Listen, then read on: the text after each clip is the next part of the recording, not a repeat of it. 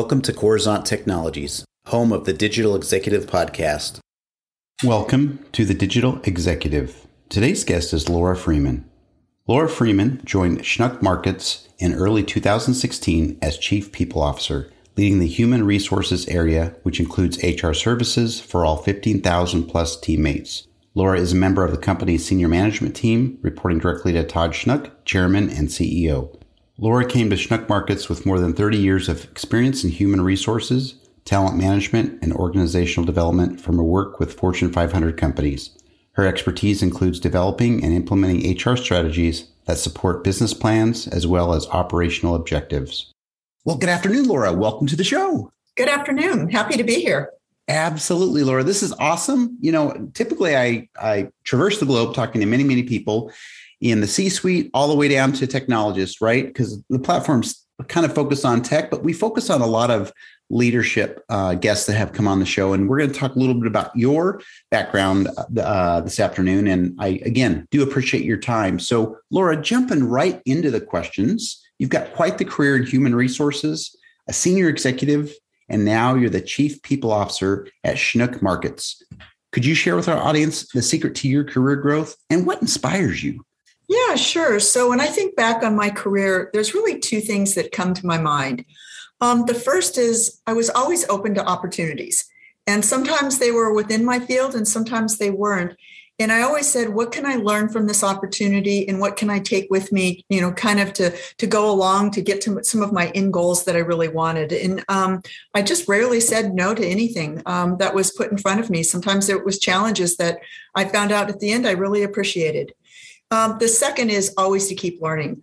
Um, spend time talking to people outside of just your your normal uh, area of influence and really get to learn other areas whether it's in a business or other things.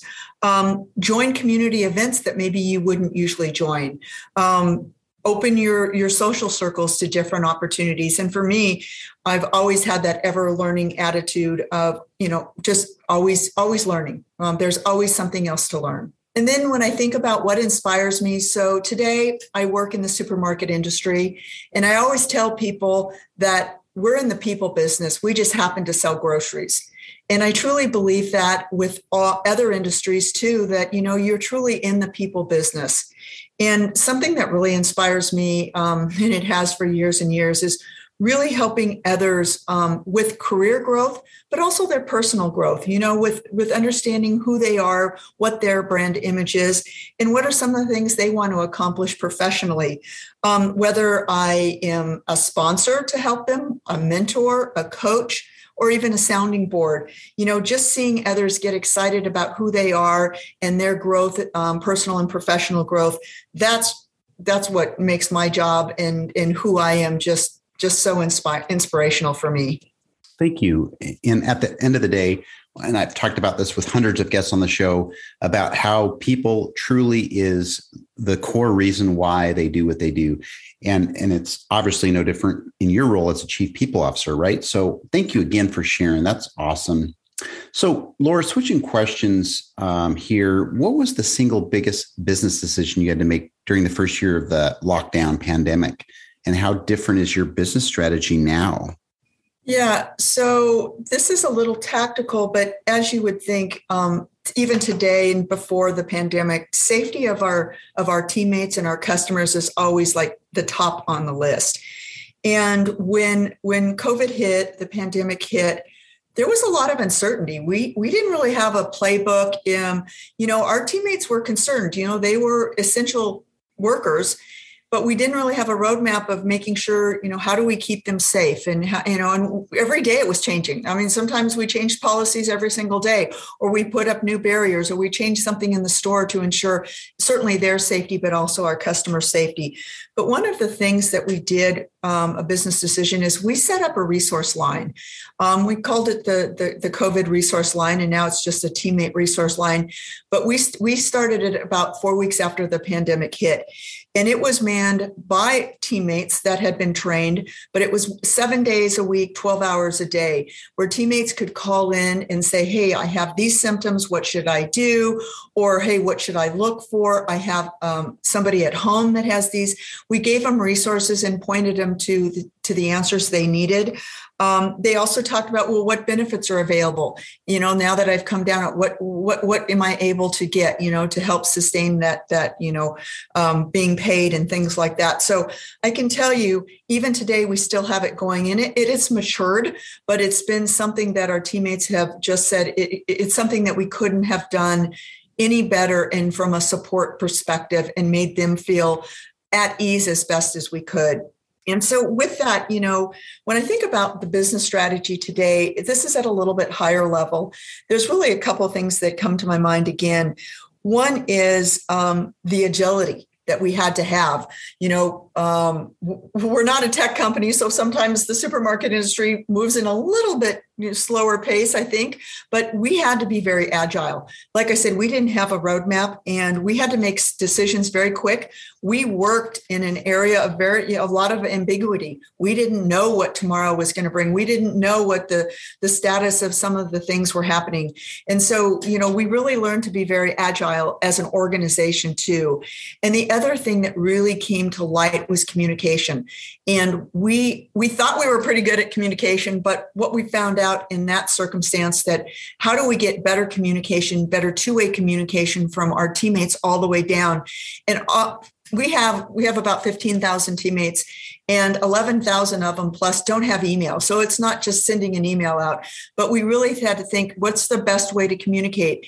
And we did a couple of things within the store. One of them was called Schnucks Feed, where we could communicate to them, I mean, in, in the instant. And then we could also get uh, information back up. We also did what we called the bridge, where we um, were able to tap into some of our other platforms that we had that we could get feedback from our teammates and also send there. So I think really agile, being much more agile than we'd ever been before, but even understanding how important communication was and where we lacked on that two way communication. And for that, we're much better as an organization today. That's awesome. And again, something that resonates through this pandemic is is how we took care of our employees the communication setting up the tools going above and beyond to make our uh, employees feel uh, comfortable and and taking the anxiety out out of everything. Um, appreciate that so much. So, Laura, we're we're a technology platform here. Are you leveraging any new or emerging technologies within your organization? And if not, maybe there's a cool tool or app that you found very useful. Yeah. So uh, this is really, um, we have a great technology uh, department and they're always looking at the next newest things. But one thing that's really helped, not only from our store perspective, but also from our teammate perspective, is we have a robot called Tally. And we have now put Tally in every single one of our stores. And it's really cool because it knows when where customers are and it'll stop and it'll turn around and things like that. But what, what Tally does for us is it counts our inventory. So it goes up and down each of the aisles and it looks at where we have outs where they need to reorder things. Is it outs in the warehouse? Is just outs in reordering to the stores, which where we get nightly um, deliveries. Um, or in, in why this is so great is that we had teammates doing this work and they spent honestly hours going up and down. And it's not the most exciting work, to be honest. And so when our teammates were super happy because they're like, wow, I don't have to do that, where they're doing things now that are much more customer focused and catch more customer interaction too. So that they were really excited about that. And it really just provides more value add to really what they do every day, even though it's real important for us to understand our inventory and our outs. But now having Tally do that, it's just freed our teammates up to do things that are much more engaging for them. The other um, technology i guess that we're using and, and this was really brought on for our customers and it's called the Schnuck reward app um, and certainly, um, most uh, retail organizations have a reward app. But what we found with this with our teammates is that we put more on than just the reward part of it for our customers. Um, on our app, whatever store you're in, our, our teammates can um, in the app, it shows where things are within the store. So it not only helps them from a stocking perspective, but also when customers come up and ask, hey, where is this? If you're in the produce department and you don't know maybe something in what we call our center store area, you just look up the app. Oh, yeah, it's on, it, it's not only the aisle, it tells you what, where it is in the aisle and at what um, what level it is, you know, the first shelf, second shelf, third shelf. So that has been a tremendous help. In addition, what we found is it's it's also an additional kind of reward um, tool for us. So what we do is we load um, teammates um, with reward points, and so we have certain values um, that we run our organization by. And when they show them to customers or things like that, a manager can go ahead and load points on their rewards. In addition, we also when we get new products in, we have them have free samples. So we can load, hey, you get a free sample of this uh, new mac and cheese we're trying, or this new sample of this new sparkling water we are putting on our shelves. And we found that that's been great because one is they get to test new products, but then they, once they do, they go, oh, yeah, that's a great product when they talk to our customers. So those are two fun things that we've done with technology. That's awesome. And we talk about that today is the technology, the innovation. You know, we can essentially assign that those mundane lower level routine tasks to the technology so we can have our employees engage at those higher level tasks. And i love that's a perfect example. And and to be honest i've traversed just about every industry. I think this is the first time i talked to somebody about uh, the grocery store and how the tech is impacting that. So that's just amazing. Thank you again and Laura, last question here. Can you share something from your career experience that might be helpful for, for those looking to grow their career in human resources or leadership? Yeah. So, the first in growing a career in HR, one is you don't have to be in the field to HR to move into HR. You know, sometimes people feel, oh, I have to only come up through that. And that's not it at all. Um, I've worked and I have many people on my team. Um, a lot of them have come from our stores, but you know, there, there's so many you know cross skill sets that that you can bring into hr so that's one thing is that you know if you have an opportunity um, don't think oh i don't know if i have the skill sets because you probably do. The other is there's lots of different areas within hr um, we have talent acquisition. We have total rewards. We have talent development. Um, go out and talk to people in these certain fields and ask them what are they doing? What are some of the skill sets they're finding that are most important? One of the most growing areas for us is hr analytics. Um, hr analytics has really proven to be a, a great stepping stone for HR when you think about measurement. Because a lot of times HR, oh, they're just soft measurements. Well, with HR analytics, it truly helps us be at the table talking in business terms and really show the ROI on investment. And certainly the people side of the business, there is great investment. So now we even have even greater tools when we talk about HR analytics. But, you know, just get out there, understand what we do, um, understand your the business too. You know if you're interested in hr learn the business side too because both of them are very important. And when i think about leaders and, and you know leadership has really transformed i think. Um, you know even through the pandemic now i think some of the leadership skills such as being more empathetic um, that has been just brought to the surface much more than it ever has um, bringing teams together and crossing over areas. I know, at least for us, sometimes we were more siloed.